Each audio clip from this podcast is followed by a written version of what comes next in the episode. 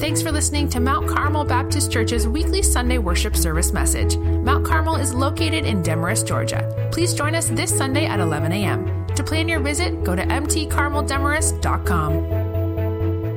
The book of Acts, chapter 2.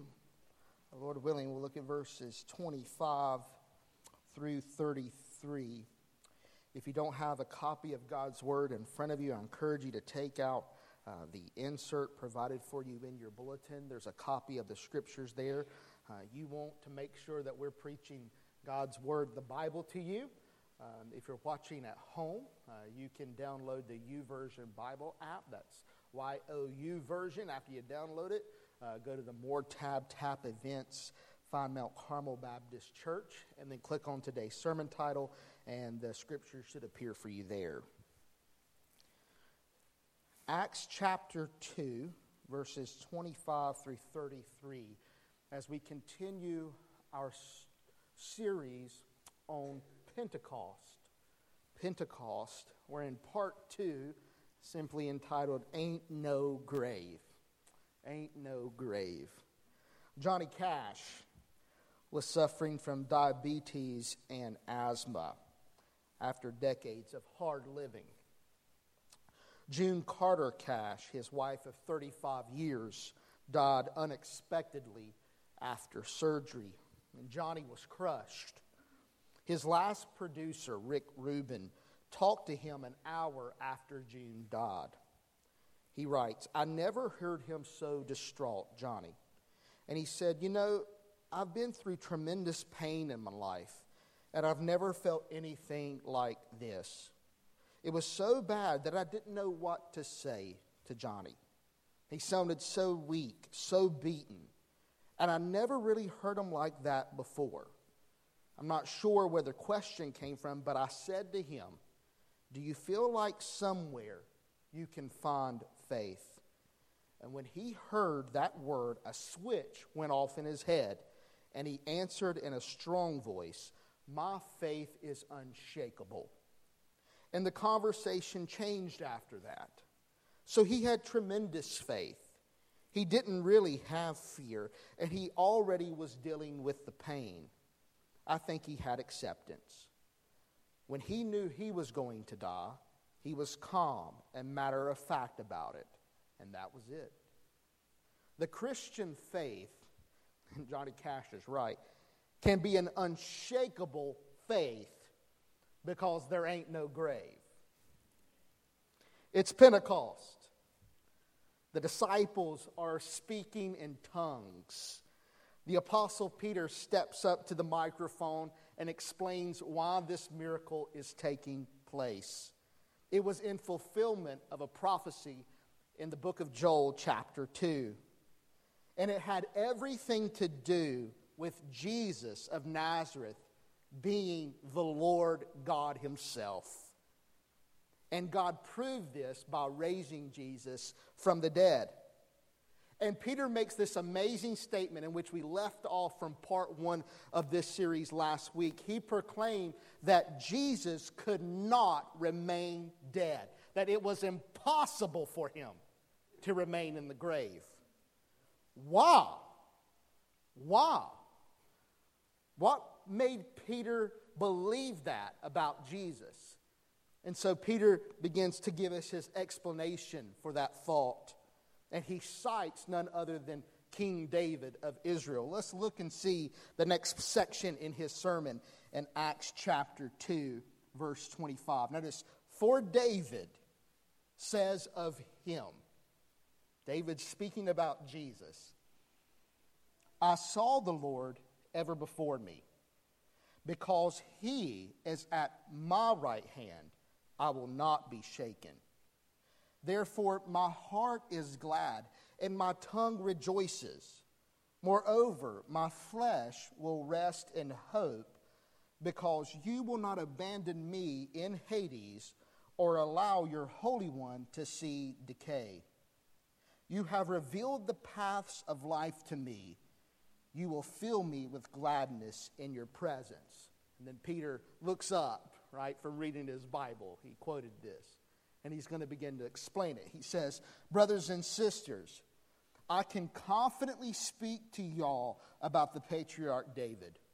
He is both dead and buried, and his tomb is with us this day. Since he was a prophet, he knew that God had sworn an oath to him to seat one of his descendants on his throne. Seeing what was to come, he spoke concerning the resurrection of the Messiah. And notice how he, he twists scripture. Ready? He says, He was not abandoned in Hades, and his flesh did not experience decay. He subs out the words. Moves on. God has raised this Jesus. We are all witnesses of this.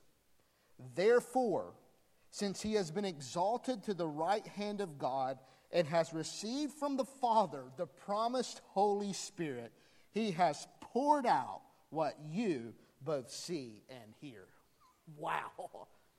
Just another amazing section in Peter's first sermon. Why could Jesus not remain dead?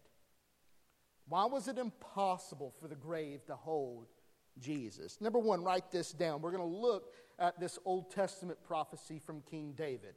And here's what David prophesies the Christ must rise. The Christ must rise. What did David foresee?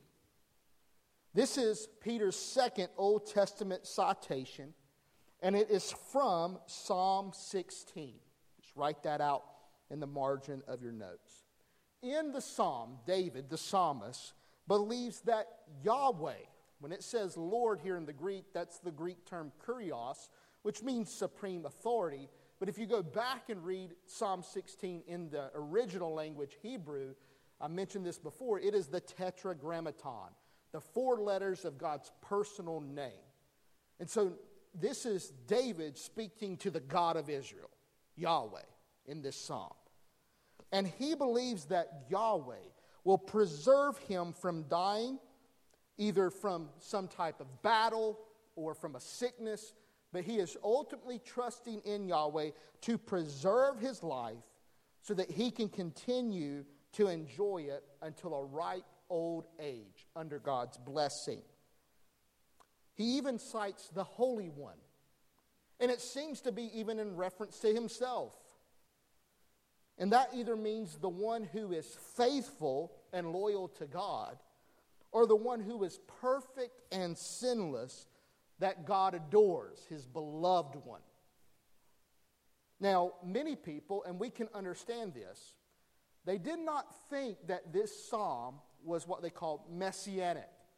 They didn't have expectations when, when Jesus was living and when Peter is preaching this sermon his audience that he's preaching to on Pentecost did not understand Psalm 16 to be a prophecy at all. They took it to mean what it was for face value. David is speaking poetically, he's using hyperbole. He's purposely exaggerating who he is and what God is going to do for him. So it's not to be interpreted literally. And what Peter does is he argues that this psalm cannot refer to David. Why? Peter interprets it literally and says, David did see corruption. David is rotting in his grave.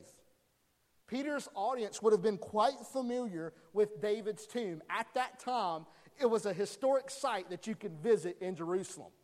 In fact, people who probably had come into Pentecost for the festival had passed by King David's tomb. And so he clearly points out, he says, has, has David went to the grave? And everybody's like, amen, he's dead. is he rotten in there? And they're like, sure is. I'm not going in to find out. And so he establishes there's no way that if you attempted to read and interpret Psalm 16 literally, it cannot apply to King David or at least it cannot apply exclusively to David. It must be in part, but not fully. And so then Peter does something amazing. He reinterprets Scripture. he goes away from the traditional understanding of the text and imbues the text with new meaning. And that's significant. And we'll, I'll get to the significance of his hermeneutics, how he handles the scripture in just a moment. In Psalm 132, verse 11, write it down. Psalm 132, verse 11. David recalls Psalm 132, verse 11, as reflecting God's promise to establish the throne of David's offspring forever. This is called the Davidic covenant. All right, you may be familiar with it. In 2 Samuel chapter 7, if you know the story of King David, David wants to build a temple for Yahweh, the God of Israel, to house him in the city of Jerusalem. And Yahweh does not select David to be the person who builds his te- temple. But what's amazing is God makes a promise to David and says this that one of your offspring will sit on the throne of the kingdom of Israel forever. Now, there's a couple of ways you have to think about that. Did God take that, did God mean that literally to King David? Or is he speaking in hyperbole? Essentially, this as long as there is a kingdom in Israel, one of David's descendants will sit on the throne. And the reason why you have to think about that is because if you know the history of Israel, in 586 BC, King Nebuchadnezzar of Babylon came into Jerusalem, ransacked it, and took Israel captive into Babylon and there wasn't a quote kingdom of Israel anymore, and there was no Davidic king, a descendant of David, sitting on the throne. And so the question is did God not make good on his promise? In fact, the whole period between the testaments, that intertestamental period, the, the Jews are looking for this messianic king, this Davidic king, who's going to return and restore the kingdom of Israel throw off its Roman oppressors, and make good on God's promise. So the Messiah, in their mind, is this geopolitical leader. He's like General Joshua, and he governs like Solomon, okay? That's who they're expecting. And that was what Dave, uh, Peter references here. Everybody knows that God made a promise to David, right? And then he alludes to the fact well, don't you also believe that David's a prophet? What do we mean by prophet? We don't generally think of King David as a prophet. We think of him as the shepherd boy, right? We think of him as the one who killed Goliath. We think of his sin with Bathsheba. These are the things he's known for. He's a man after God's own heart. But generally, when you think of prophet, you think about Isaiah, Jeremiah, right? Ezekiel, Daniel not David. But what is a prophet? At the very basic, fundamental level, a prophet is just simply someone who discloses the character of God and the will of God. Now, let me ask you this Are the Psalms, in that sense, the Psalms of David, prophetic? Oh, absolutely. You can read the Psalms and grow closer to who God is and how He wants you to respond. And so when he says he's a prophet, hearing those people, they're, they're not debating that. King David, yes, he's a prophet. He discloses God's will to the people of Israel. And then he says, and, and God made a promise to David, did he not? And everybody's just shaking their head, listening, like, so far, pretty good. We get you. And then he does something amazing. Here's, he finally gives his new reinterpretation of Psalm 16. The person in Psalm 16 must be someone whom David saw with his prophetic vision. That God was giving him insight and disclosing who the Davidic king would be. That's what Peter is saying in here. He is saying the Messiah, the Christ, the anointed one, the Davidic king, the person who would rule the line of David and reign over the kingdom of God forever. David was speaking in first person of him. He was speaking according to the Spirit of Christ, and he was expressing his faith in God. but speaking as his successor. And that's why, did you notice what he does in the text? He actually, when he goes to reinterpret Psalm 16, go back and look, verse 31. He says, He was not abandoned in Hades, and his flesh did not experience decay. If you go back up and look in verse um, 26, or no, verse uh, 27, this is the verse he's quoting from the Old Testament, I mean, Old Testament, because you will not abandon me in Hades or allow your Holy One to see decay. Did you see what he did? He literally substituted the Holy One, that faithful, loyal person to God, that sinless, perfect person that is God's beloved, and he says, his flesh. Why would he actually put substitute those words? And it comes with number two. Write this down. And this is what he wants to point out. Jesus was raised. Jesus was raised.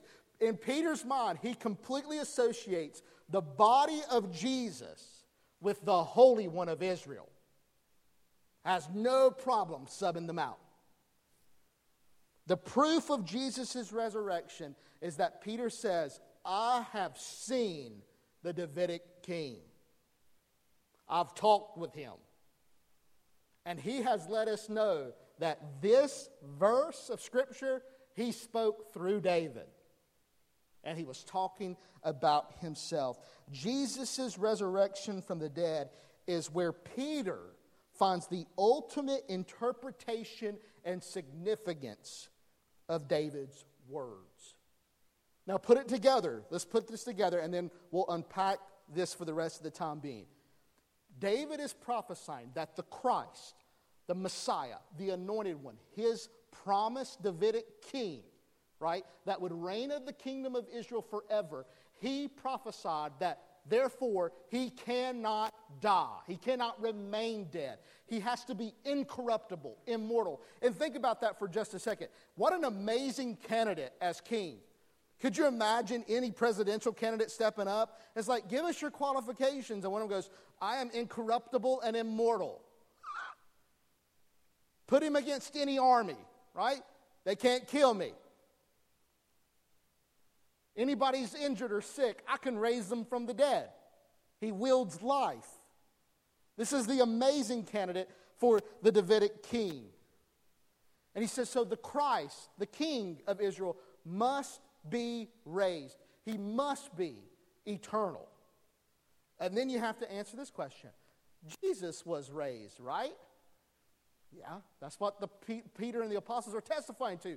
God raised Jesus from the dead. So put the syllogism together. Premise one, the Christ must be raised. Premise two, Jesus was raised. Hmm.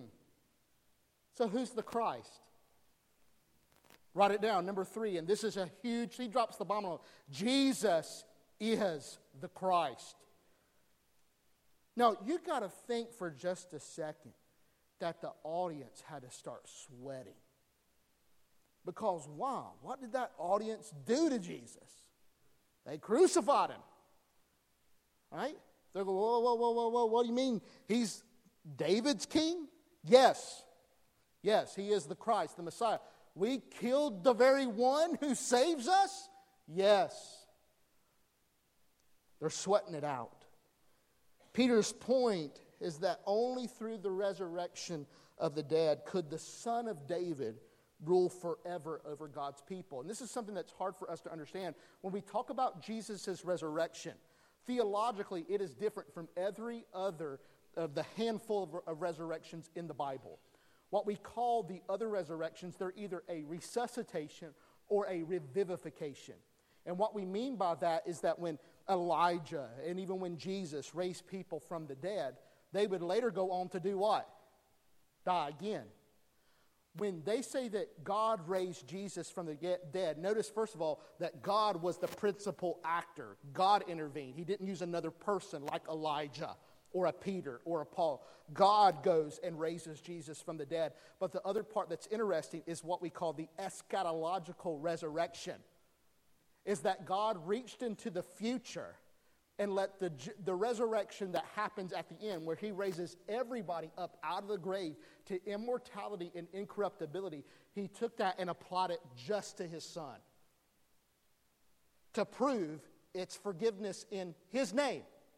He has the rights to eternal life. And that's why the, the scriptures say over and over again in the New Testament, He is the firstborn of the dead. The firstborn. He got it before any of us. So He's raised to immortality and incorruptibility. The literal words from Psalm 16 can't refer to David, for his soul did go to the abode of the dead, and his body did undergo composition. So then, decomposition. So then, because of those glorious truths that were not fulfilled in David, Peter understood them to be prophetic, and if they were prophetic, they had to be fulfilled, and if they had to be fulfilled, in whom but the Messiah, Jesus. They were convinced that Jesus, unlike David, had been raised immediately from the dead, never to experience decay and corruption. Jesus' resurrection is what links him to David's Holy One in Psalm 16. And so, Jesus is the long awaited Messiah and Christ and Davidic King of the people of Israel. Only one person has conquered the grave, and that's Jesus. That's Jesus. I want you to think of this. God kept his promise then to King David, did he not? You want a king that'll rule forever? I'll give you an immortal and incorruptible king.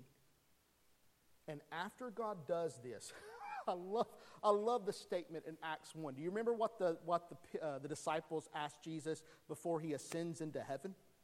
He says this Is it at this time you're going to restore the kingdom to Israel? they wanted it. They're like, You're clearly the Davidic king. Won't you march into Jerusalem now and set up shop? And what does Jesus tell them? It's not for you to know the times, right? And I love the fact, catch this though, this is what's so awesome. Did you understand by what he said, what he admitted? He is going to do it. Did you see that? It was not a matter of if, it's just a matter of when. He's coming back. And he will reign from Jerusalem over all the nations. It's going to happen. But where is he now? And this is where Peter begins to make an incredible transition that affects you right here today. Listen to what it says. Verse, let's go to verse 31. Seeing uh, what was to, no, no, no, I want to go, yeah.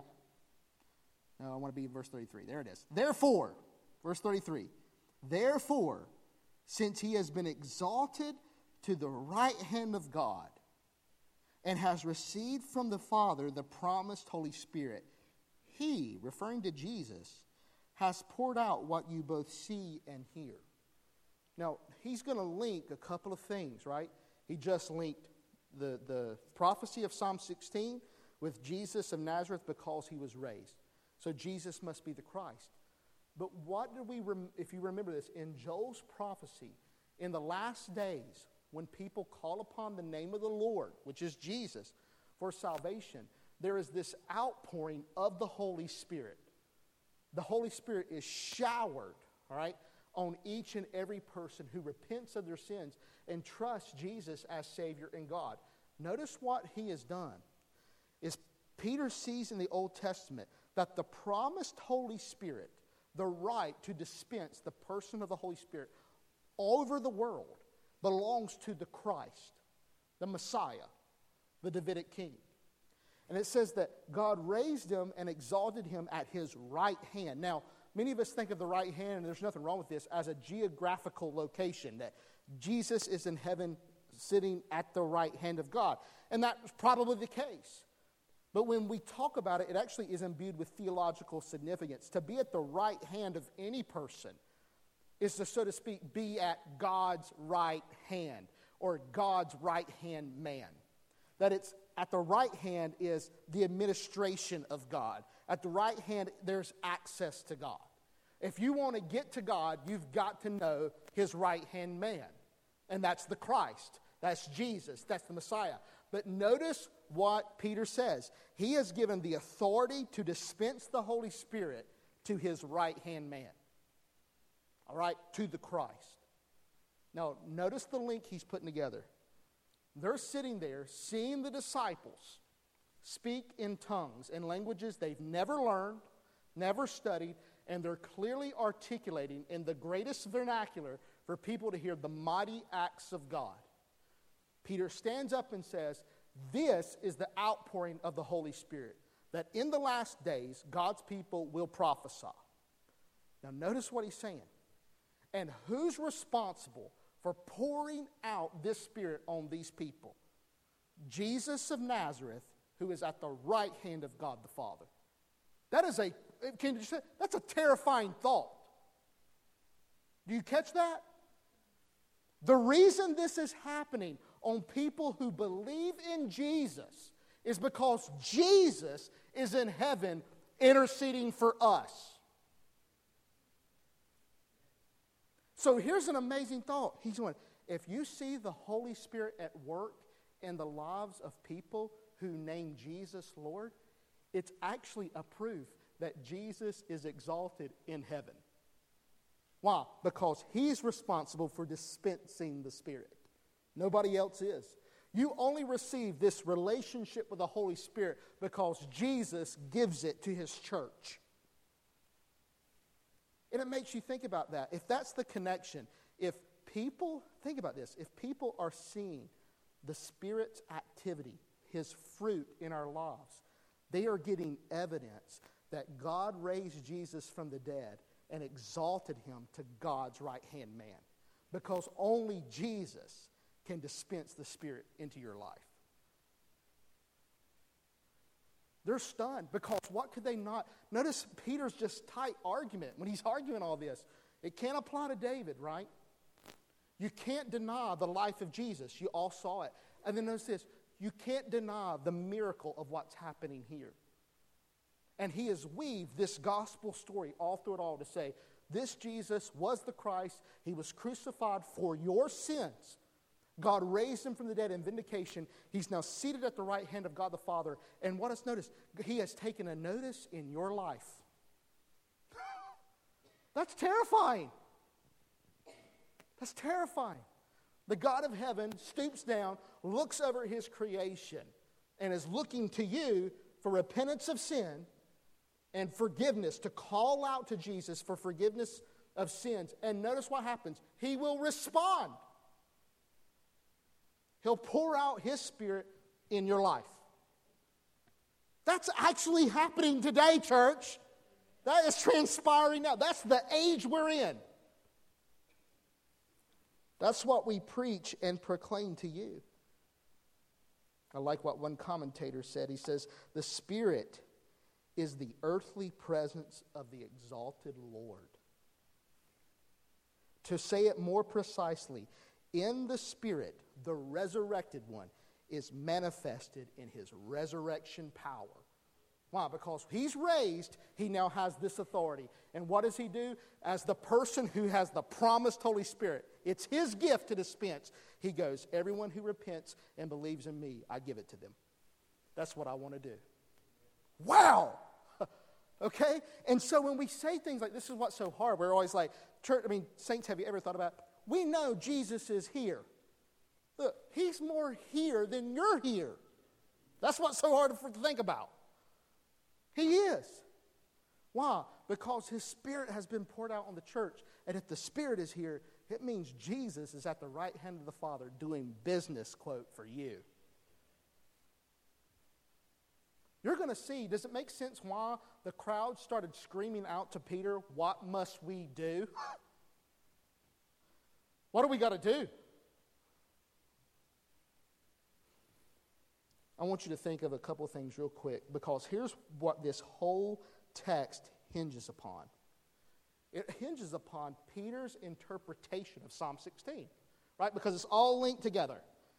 If David prophesied that the Christ must rise, they're saying, the Peter's, Peter's saying, I saw Jesus raised. And then all these things are associated with the Christ, specifically pouring out the promised Holy Spirit. Then it all follows. It all follows. That Jesus is the one that the Spirit who pours out the Spirit upon the earth. So the question that I want us to ask for just a second, just do a little bit of apologetic work. what made Peter sincerely believe that David wasn't speaking about himself, but speaking prophetically about the resurrection of Jesus? That's a, I mean, that's a, a huge statement to make in that day and age. Couple of things. Number one, and you can write it down, I think it appears in the notes for you.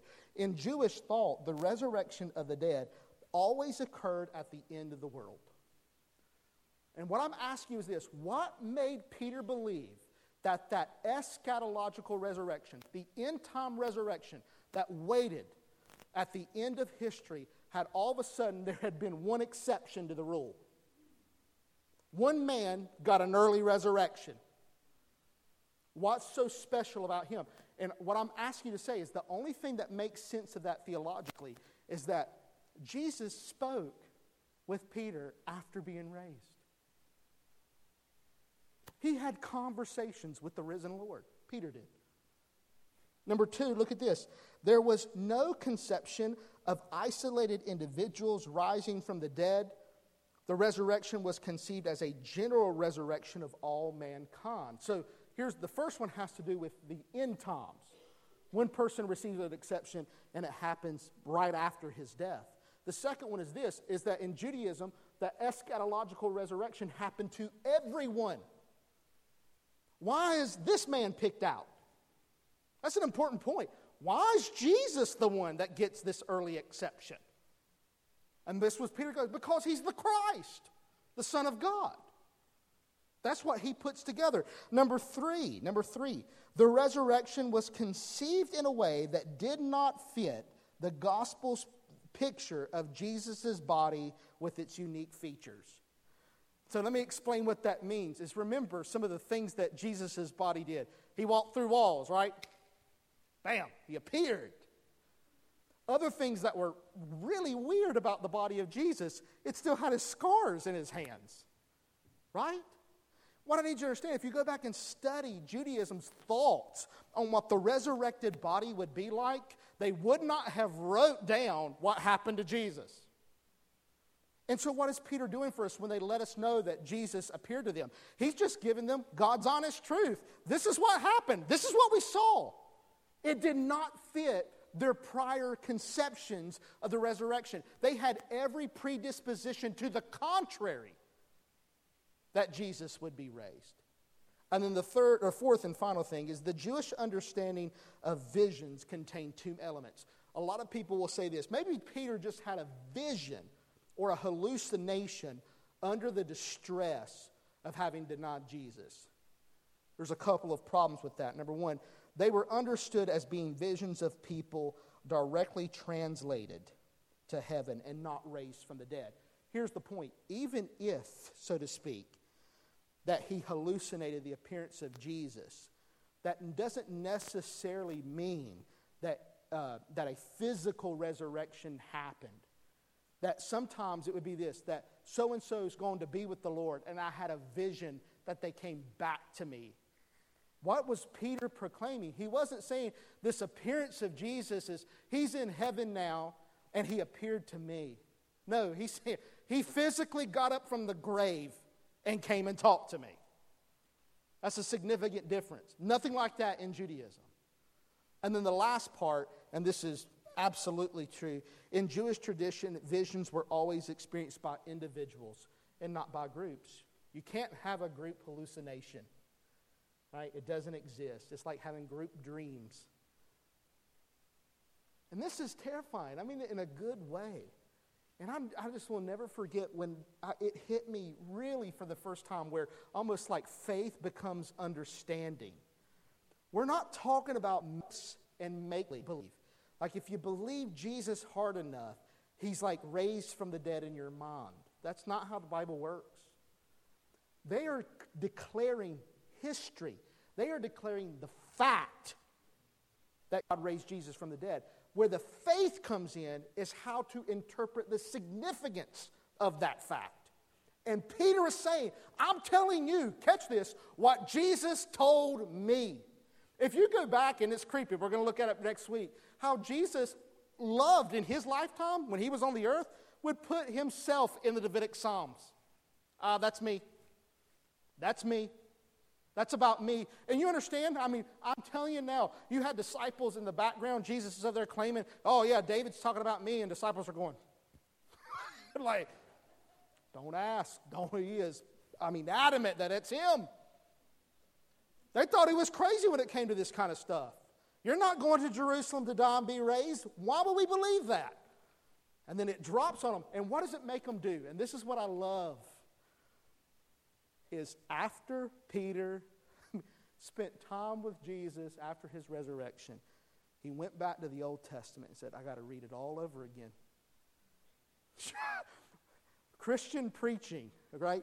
It's just, it's just like you know the end of the movie. You go back to Genesis 1 1, and you're going, God, God created me, but that was Jesus making me. See, that's what's so hard. You start seeing Jesus' fingerprints all over the Old Testament. What gives them this Christological interpretation of the Old Testament? What explains this kind of preaching? God raised Jesus from the dead. What a crazy thought. I mean, that's why sweats were breaking out over the audience. Nobody's ever preached like this before.